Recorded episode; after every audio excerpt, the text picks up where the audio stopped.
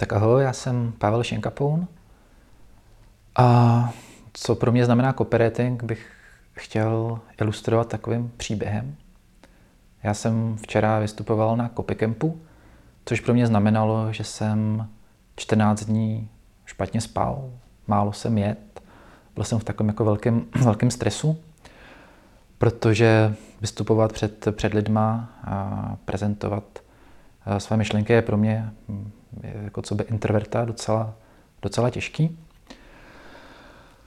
Ale trvalo to 14 dní, teďka už jsem v pohodě, jsem vysmátej, že jo, sice teďka musím natáčet kopítko, ale a, to je jako mnohem příjemnější. A, a teďka se vemte, že před a, deseti lety jsem a, pracoval jako učitel a tohle, co jsem zažíval 14 dní, jsem zažíval dva roky v kuse. Každý, každý den jsem se prostě budil s nějakou úzkostí, že musím před uh, malejma uh, grázlíkama prezentovat nějaké věci, o kterých jsem často třeba ani nebyl úplně přesvědčený. A musel jsem dělat práci, o kterých jsem nebyl úplně přesvědčený, akorát jsem si myslel, že jinou práci uh, zkrátka dělat nejde. A pak se najednou před mnou vynořilo slovo copywriting a obor copywriting, o který jsem do té doby vlastně nevěděl. A umožnil mi opustit tohle dvouletý martyrium a začít dělat něco, co mě jednak baví, co mi taky trošku možná jde.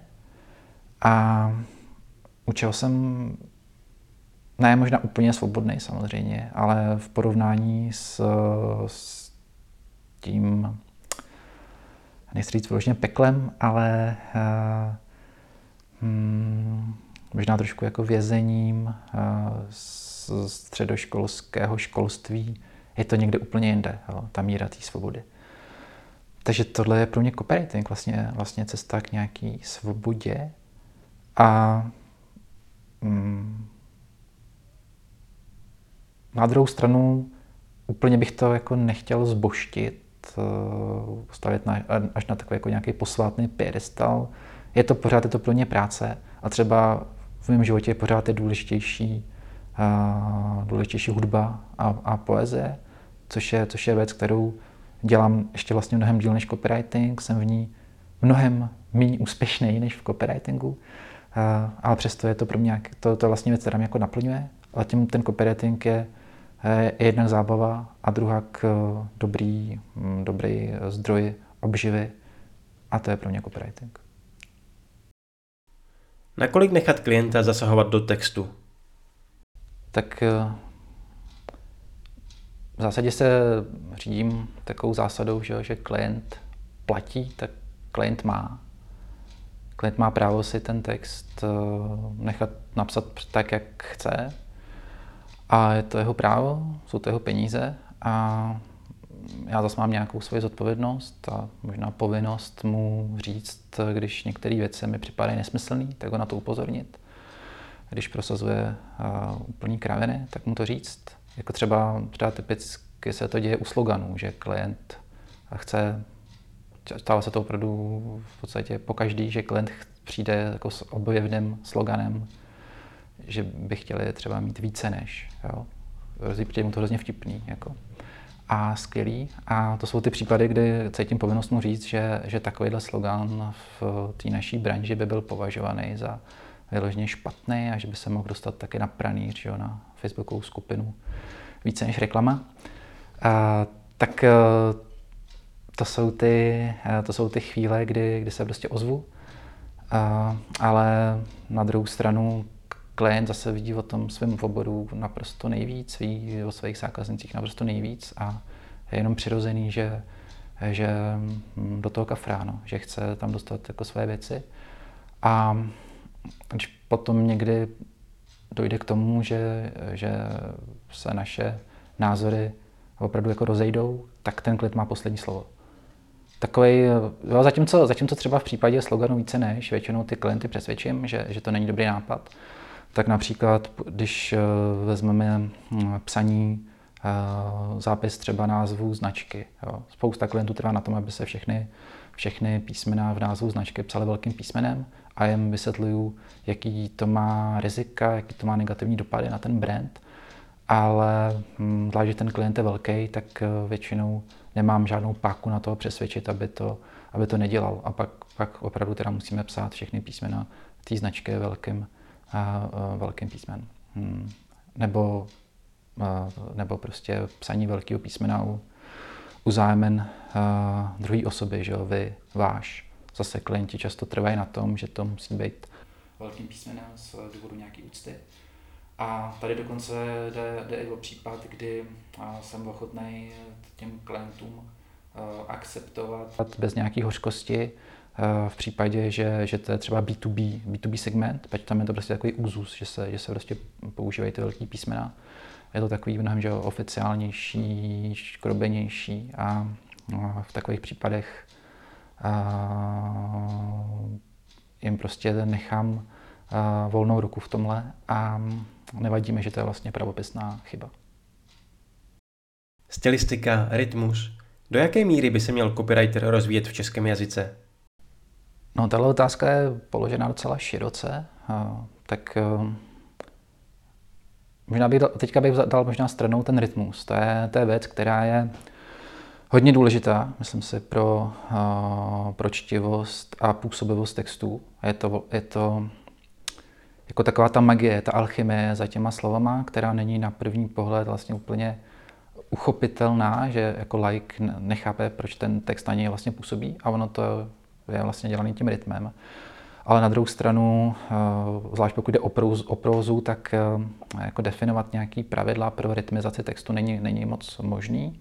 Eh, Víc se zjistili jakoby čeští strukturalisté, že, že existují nějaké tendence v uměleckých prozaických textech, že ty texty se odlišují od rytmizace normálně mluveného textu, ale nelze to asi nějak úplně přesně specifikovat. Takže tady Eh, tady vlastně říkám, že je potřeba jít na to trochu intuitivně eh, ty texty poslouchat, jak, eh, jak plynou.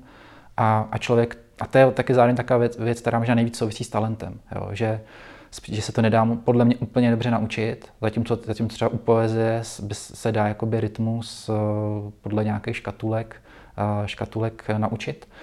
Um, u té prozy to je plně složitý. A, takže tady fakt potřeba jako nějaký, nějaký nadání, nějaká intuice, a umět, s tím, umět ten text rytmizovat.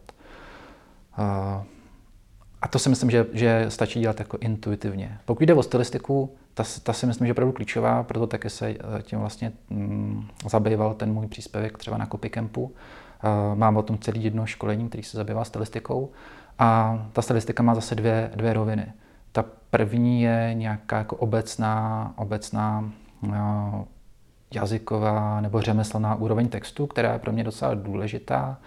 Není to, není to vlastně něco, co by až tak souviselo jako třeba s tou prodejní funkcí textu. Já myslím si, že i text s hrubkou může jako prodat hodně zboží, ale um, souvisí to prostě spíš jako s tím brandem, že, jako že, um, že, čo, že asi majitel firmy nebo akcionáři firmy Eh, by měli dbát na to, aby jejich texty měly nějakou, nějakou prostě úroveň, eh, aby, aby byly správně česky a aby se dobře četly. Jako, a je to jejich zájmu, že? Aby, aby se to dobře konzumovalo pak těm čtenářům. No a to jsou nějaké obecní stylistické pravidla, kterými se za, za, zabývám jako na svých, na svých třeba školeních a to se dá úplně krásně naučit. A myslím si, že tohle by copywriter měl, měl prostě umět. Měl by to být to umět intuitivně, a pokud se naučí ty pravidla jako explicitně umí to ty jevy pojmenovat, tak si myslím, že to je jenom ku prospěchu věci. Eh, a pak je tady ještě styl ve smyslu nějakého autorského, autorského stylu, eh, schopnosti jako stylizovat texty, aby to bylo originální, jasně rozpoznatelný. A to zase souvisí s blogováním. A tam si taky myslím, že to je pro copywriter důležité, aby se vyvinul nějaký osobitý styl. Jaký je přínos blogování a měl by se copywriter věnovat i vlastní tvorbě? Já si myslím, že blog je pro copywritera na určitý úrovni, možná jako v té v tý nějaký špičce, spíš jako vlastně skoro nezbytný. Vlastně mě teďka nenapadá někdo z těch opravdu nejznámějších copywriterů českých, kdo by neměl svůj blog. A nenapadá mě vlastně nikdo tady z těch jako významných a známých copywriterů, kdo by, kdo by neměl blog s nějakým uh, výrazným zapamatovatelným stylem. Takže mm, nelze asi říct, že je to úplně jako nezbytný, ale zatím vlastně jsem se nesetkal moc jako s případama, kdyby nějaký copywriter, který je na volné noze a myslí to opravdu vážně a chce mít opravdu uh, zajímavé zakázky a živit se s tím time a živit se tím dobře, tak si myslím, že bez blogu to úplně nejde. Protože ten blog je taková jako výkladní skříň vlastně toho, toho copywritera. Teďka my všichni copywriteri a tvůrci obsahu, že mluvíme o nějakém obsahovém marketingu, nějakou, nedávno to byla úplná mantra, dneska už možná tento nadšení trošičku opadlo, ale pořád si myslím, že to je důležitý a zase jo, jako vykládat klientům o obsahovém marketingu nebo pro ně nějaký obsahový marketing dělat a sám ho vlastně neumět, si myslím je, eh, je prostě mm, takový nešťastný trošku. A eh, u mě to je, ale ještě vlastně součástí té otázky byla i ta vlastní tvorba, což je ještě maličko něco jiného. Jakože, eh, ale jako nějak se to prolíná, jo, že já, já blog jsem dlouhou dobu chápal opravdu hodně jako, jako nástroj podnikatelský, pracovní v té své branži, ale postupně jsem se začal jako zabývat i tématama, kterými přijdou, že, že, že to maličko přesahují, že, že už se nezabývám jenom, jenom textama a psaním, ale taky nějakým, nějakou psychologií nebo duševním rozvojem, osobnostním rozvojem. A, a mám tam i nějaké třeba jako osobnější věci. A tam vlastně už cítím, že, že se to maličko dostává na, na, na hranu nějaký umělecký možná výpovědi, že, že i vlastně se snažím uh, pojím, pojímat to trošku tak, jako by to byl umělecký text. Tím, že já vlastně celý život, ještě mnohem díl, než, než, než dělám copywriting, uh, tak dělám písničky a, a básničky to vlastně mm, tím se zabývám skoro opravdu celý dospělý, eh, dospělý život. A eh, myslím, že to má tak jako více do copywriterů, že začínali nějakýma básničkama. A, a když ke mně chodí třeba copywriteri na školení, tak řada z nich to zmiňuje, že, že taky píšou nějakou uměleckou tvorbu. A nemyslím si, že by to bylo nezbytné, že by to bylo, že to vůbec ne. Jako určitě může být dobrý copywriter i úplně jako nepolíbený nějakou uměleckou literaturou, ale na druhou stranu si myslím, že to je, může být hodně užitečný, jako že to je, uh, že to je nějaký, nějaká práce vlastně i se sebou a právě i s těma slovama nebo s jazykem, s nástrojem, kterým, který používáme ve své práci. A když se to člověk naučí dělat v tom uměleckém Eh, uměleckém eh, oboru, tak mu to může pomoct i v tom profesionálním. Na druhou stranu jsem, eh, jsem teda viděl i, většinou to byly teda paní, který přišly třeba do agentury, že, že, že, nechat, že se chtějí nechat zaměstnat jako copywriterky a že napsali třeba jako dva, tři romány a hmm, nebyly většinou dobrý, no, ty paní jako copywriterky. Že zase je to prostě, je to, je to samozřejmě trošičku jiný, uh, jiný způsob práce a je potřeba ty světy taky umět oddělit. Takže může to určitě pomoct, ale zase pokud člověk přenese ty pravidla, které platí pro uměleckou tvorbu do světa copywritingu, tak to je, to, tak je to špatně. A já zase na svých školeních říkám takový hezký příklad, že uh, když hovořím o obrácené pyramidě, no tady, tady o tom jakoby principu používaném copywritingu, že hm, v umělecké tvorbě a to krásný příklad je vtip, že jo. Eh, když máte vtip, no tak se pointu schováváte nakonec. Takže vyprávíte, vyprávíte a, a, ta, a ten vrchol tím na konci. Ale v copywritingu prostupujete v drtivé většině případů přesně opačně. Že na začátku musíte říct jakoby, tu, hlavní, tu hlavní myšlenku, eh, dát tomu čtenáři eh, najevo, v čem je přínos toho textu, toho článku, nebo v čem je přínos toho produktu a až pak dál můžete použít ty uh, nějaký jako delší příběh. Ale jako schovávat se v, v reklamním sdělení pointu nakonec je v 99% případů špatně. Takže, uh, takže tak. Popisky produktů v e-shopu. Má smysl je tvořit? Pokud jde o smysl, tak jsem přesvědčený, že jo. Ostatně jako tím se vlastně zabývá celá, celá ta moje knížka Web Copywriting pro samouky. S chodou okolností, zrovna teďka řeším s nakladatelstvím, na ta knížka byla dlouho už dlouho vyprodaná a teďka jsme se dohodli a připravujeme dotisk, kde, ve kterém taky budou opraveny nějaký uh, jako frapantní chyby, které byly v tom uh, úplně prvním vydání. A uh, možná ještě by teda stálo za to v souvislosti s tím zmínit, že chystáme ještě se Zone Pressem úplně novou knížku, která bude poskládaná z článků, které vyšly na, na mém blogu v, v uplynulých pěti letech. No, takže abych se vrátil teda k popiskům a produktu. Je to, podle mě to vlastně úplně jakoby ta základní copywriterská disciplína. Má to svoje, má to svoje pravidla, které jsem právě se třeba pokusil schrnout ve své knižce. A, a ten smysl je, ten smysl je několikerý, že jo. Určitě eh, však proto taky ty, všechny ty veliký, veliký e-shopy pracují na popiscích produktů. Eh, když se ještě vrátím teďka k poslednímu copycampu, tak um, uh, Richard Wux, že jo, jako je úplně vlastně geniální případ, uh, geniální příklad toho, jak popisek Eh, popisek produktů může vypadat, vypadat skvěle a může si hrát, eh, hrát s uživatelem a ty uživatelé z toho jsou nadšení.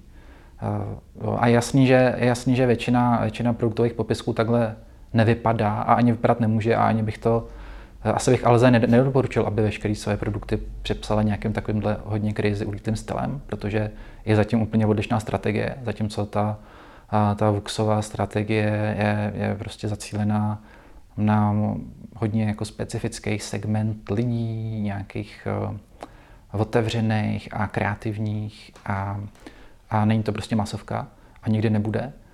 Uh, tak ta jakoby masová, masová komunikace produktová takhle mm, vypadat nemůže. Že? Musí být jako daleko uhlaženější.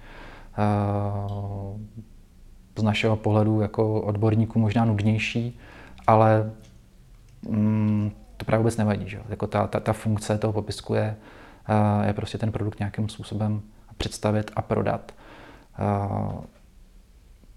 A teďka samozřejmě otázka, když, když jsme přímo, přímo jako e-shop, tak on má vlastně dvě, dvě roviny nebo dvě, mm, dvě patra jako skoro. Že? A když tam do toho e-shopu vlezu, tak to první patro je to nákupní. Že? Jako, a tam tam by podle mě, a proto taky, když se koukneme na všechny jako velký e-shopy, tak ten design je víceméně jako stejný. Že, že v tom prvním patře texty skoro nejsou. Že? Tam je nějaký, headline, uh, hodit do košíků a cena. Že? A takhle vlastně funguje i normální nakupování v obchodech, že, jo? že prostě uh, mám tam název produktu, mám tam cenu a hodím to, se to hodím do košíku nebo ne.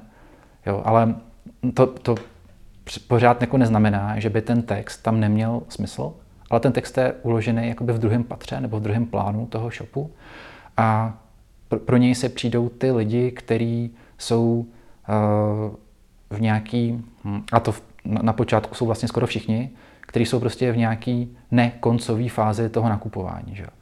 A uh, pak ten, pak ten popisek má prostě naprosto jako zásadní prostě roli. Že? Může přesvědčit toho uživatele uh, o tom, uh, že tenhle ten produkt je ten, je ten pravý.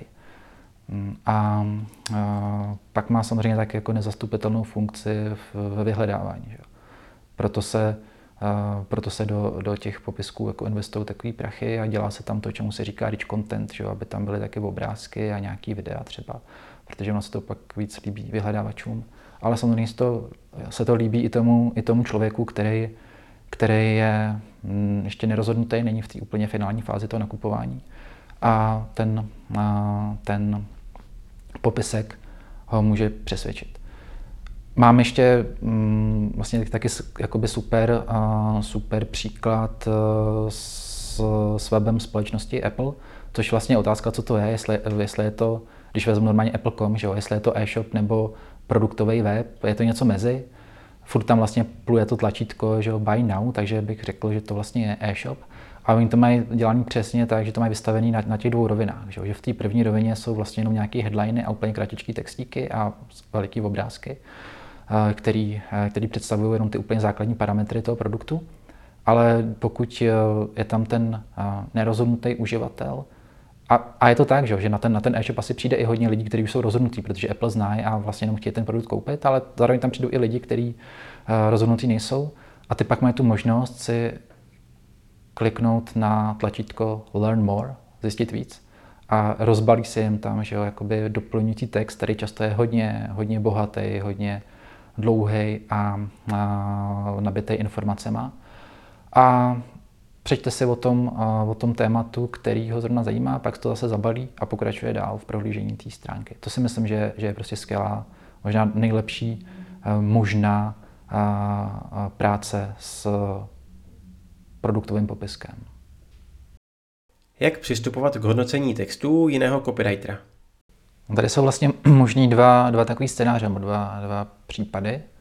Ten první je, že jsou dva, tři nebo více copywriterů, kteří jsou v jednom týmu. A tam si myslím, že vlastně dochází celkem často k tomu, že se, že se ti copywriteri eh, ty texty navzájem hodnotí. Eh, rozhodně to je tak, že, že jakoby nadřízený že jo, šéf hodnotí texty eh, svých kolegů. A, a i když ty copywriteri jsou jako zkušenostně a, hierarchicky na stejné úrovni, tak, tak se můžu navzájem nějakým způsobem komentovat texty a tohle to je hodně, hodně cený, si myslím. Je to, mm, hodně to jakoby posouvá ty copywritery dál a posouvá to i ten výsledný text dál. Takže jako já, já třeba že mám ve svém týmu pár copywriterů, s kterými může nebo volněji spolupracuju a mm, vždycky je to tam jako fajn, když si navzájem dáme zpětnou vazbu k těm textům. Ale je to, tohle je samozřejmě maličko zároveň ošidný, protože zase třeba já jako, jako ten, ten šéf, tak myslím si, že málo kdy mám šanci dostat tu zpětnou vazbu úplně, úplně stoprocentně takovou, jak to, jak to na ty moje kolegy prostě působí, že jo? protože oni jsou samozřejmě opatrní a uh, asi taky jsem pro ně možná nějaká autorita, takže často jakoby uh, přivídají oči nad, nad věcmi, které jsou podle mě vyloženě, vyloženě špatně. Tak, uh, takže a je to vlastně trošku naopak, jakože já jako, jako třeba šéf uh, mám je to pro mě docela těžké, jako kritizovat eh, práci druhých lidí nebo svých kolegů. Neumím to asi úplně jakoby dobře, eh, dobře eh, nebo s lehkým srdcem nějakou kritiku, kritiku udělovat. A ono je to, to, je, to vlastně vím i ze své pedagogické dráhy, že, že to je hrozně ošidný, jako ne, ne jenom nekritizovat, ale jako přechvalovávat žáky nebo, nebo kolegy. Že, že i když jakoby ten, ten výsledek je vlastně úplně skoro nejhorší, co, a to, což jak může třeba udělat jako v pedagogické praxi, je, že na začátku všechny jako vychválíte do nebes a pak už vlastně nemáte, jak s těma lidma pracovat, že? protože oni potom, když vlastně líp poznáte, tak začnete u nich právě objevovat ty chyby a v té chvíli byste vlastně měli dávat tu zpětnou vazbu, aby se mohli zlepšovat, ale když jste jim na začátku řekli, že jsou nejlepší na světě, tak už to vlastně není možné. A cokoliv jim řeknete, tak pro ně bude, bude zraňující. Jo. Což, což je věc, která se ale hrozně jako těžko učí. Takže vlastně jakoby v zájmu, v zájmu jakoby i těch copywriterů, i, i, i toho, kdo tu zpětnou vazbu uděluje, by mělo být vlastně na začátku možná být trošičku tvrdší a potom tam mít ten prostor pro, pro to opravdu e, udělat tu, tu pochvalu nebo projevit to nadšení z toho hezkého textu tam, kde, kde, kde je to na místě. No, ale je to opravdu těžký, jako pro mě určitě. A, a hm. Takže to je vlastně ten, ten způsob nějaký zpětní vazby v rámci jednoho týmu. A pak se teda někdy stává, jako, že, že si udělují zpětnou vazbu copywriteri z odlišných stájí. Uh, někdy se to stává, že jsou to copywriteri z konkurenčních stájí, jako že, uh, že člověk třeba jako zveřejní nějakou uh, referenci nebo nějaký text, na kterém dlouho, dlouho pracoval a je na to hrdý. A pak bývá velice častý, že, že konkurenční copywriteri to prostě rozcupují, prostě na, na prvočinitele, že úplně to strhají. A taková zpětná vazba je podle mě téměř jako bezcená, jo? Že, že prostě je v, tom, je v tom vždycky jako spousta, spousta nějakých emocí a spousta žluči a, a zlosti a závisti a nemá cenu se tím trápit, být to je těžký.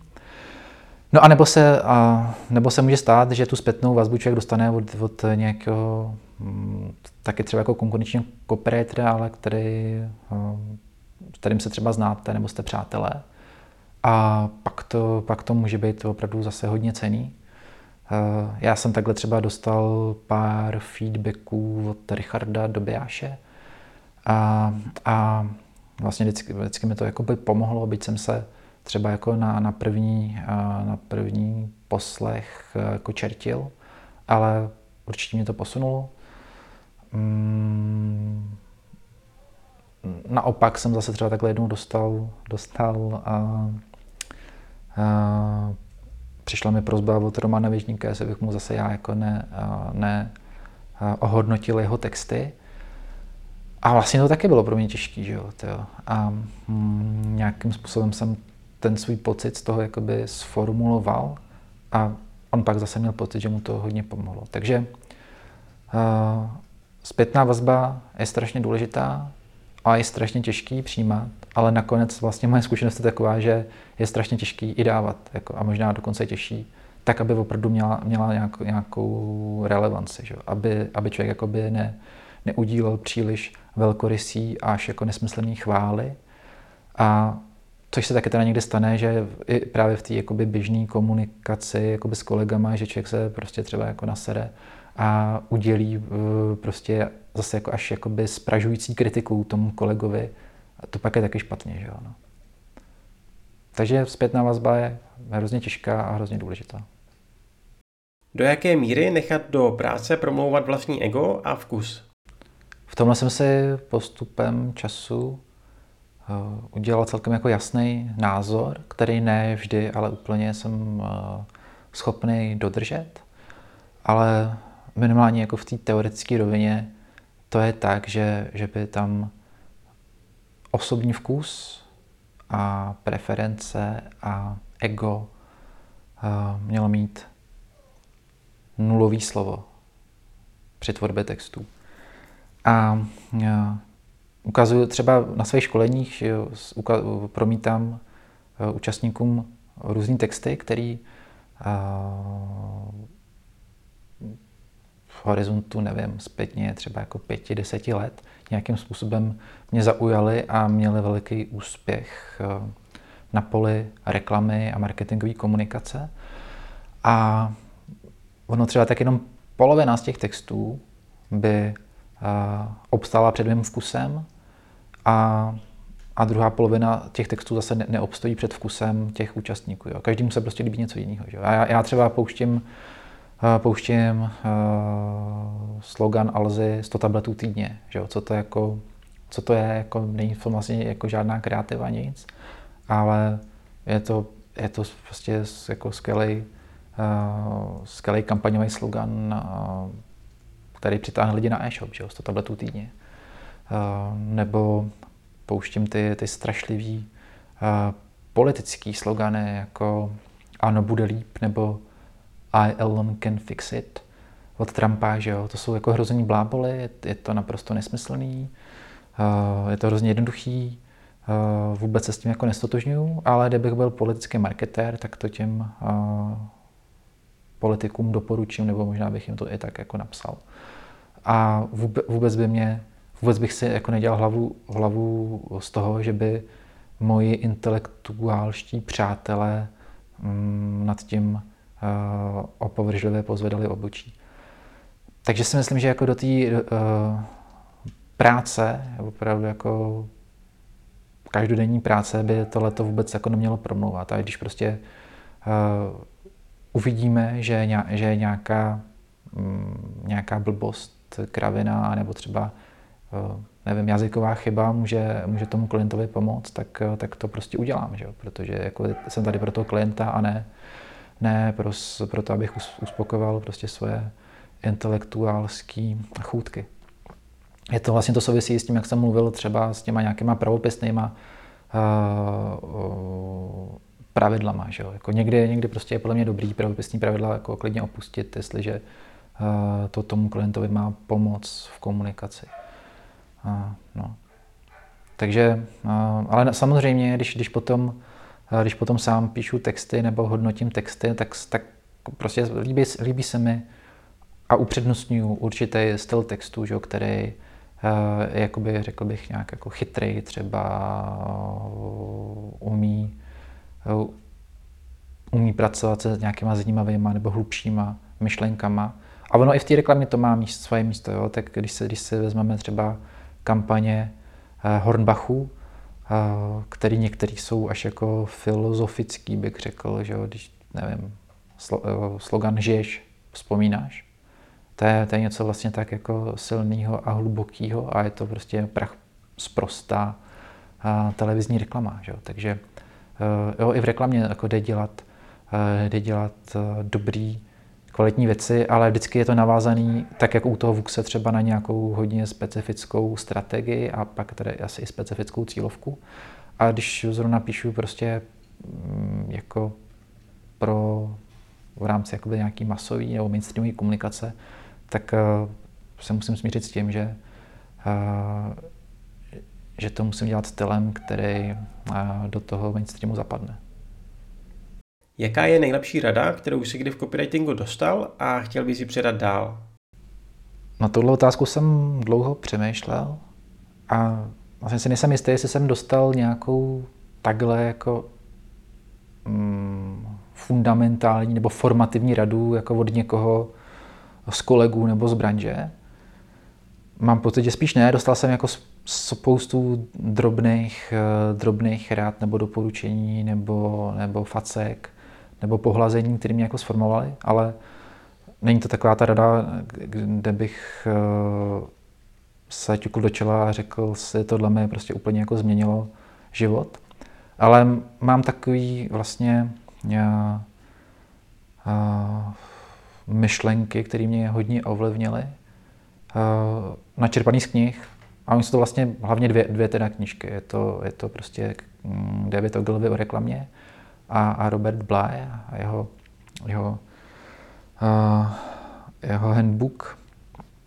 A oba tady tě dva pánové vlastně uh, jinýma slovama, uh, že David Ogilvy tím svým, uh, tím svým uh, uh, trošku agresivním stylem a Robert Bly tím svým hodně věcným. Uh, oni říkají oba dva to samý, že, že uh,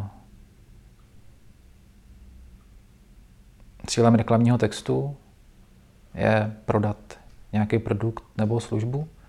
A jejich cílem není vyhrát cenu v kreativní soutěži. A to vlastně si myslím, že to se snažím vlastně vždycky mít na mysli a často mi to nejde, že já bych taky chtěl vyhrát ceny v nějaké kreativní soutěži, ale uh, snažím se na tohle opravdu, opravdu jako myslet. Uh, že v těch textech často toho vlastně nemusí být zdaleka, zdaleka tolik, jako, jako my si myslíme. Jako ten text, na, co ten text musí? No, musí prostě být srozumitelný a musí před, představit uh, tu hodnotu toho produktu. A takový to, co často jako, jako hrozně často se jako setkávám s názorem, jak z řad copywriterů, tak i někdy klientů, že cílem copywritera je napsat text, aby aby zněl úplně jinak, než, než jakýkoliv konkurenční texty. Jo.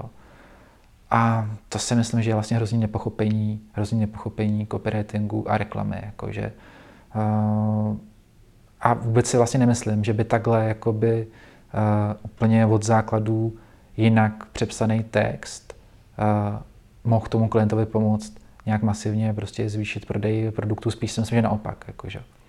Eh, pokud zatím nestojí nějaká promyšlená strategie, jako jí má třeba ten VUX, eh, kdy chce, kdy chce prostě nějakým jiným stylem oslovit specifickou skupinu lidí, tak eh, je to cesta, která podle mě nebude mít dobrý konec, snažit se absolutně jako odlišit.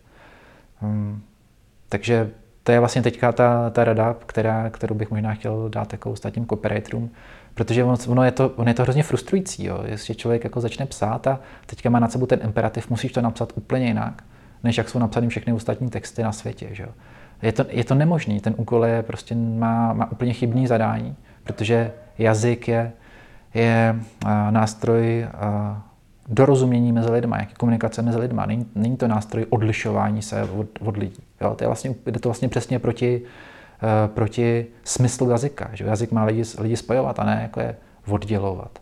Takže hm, chtěl, bych, chtěl bych prostě apelovat na, na copywritery, aby, aby, si, aby si v tom jako přehodnotili uh, svoje, uh, svoje uh,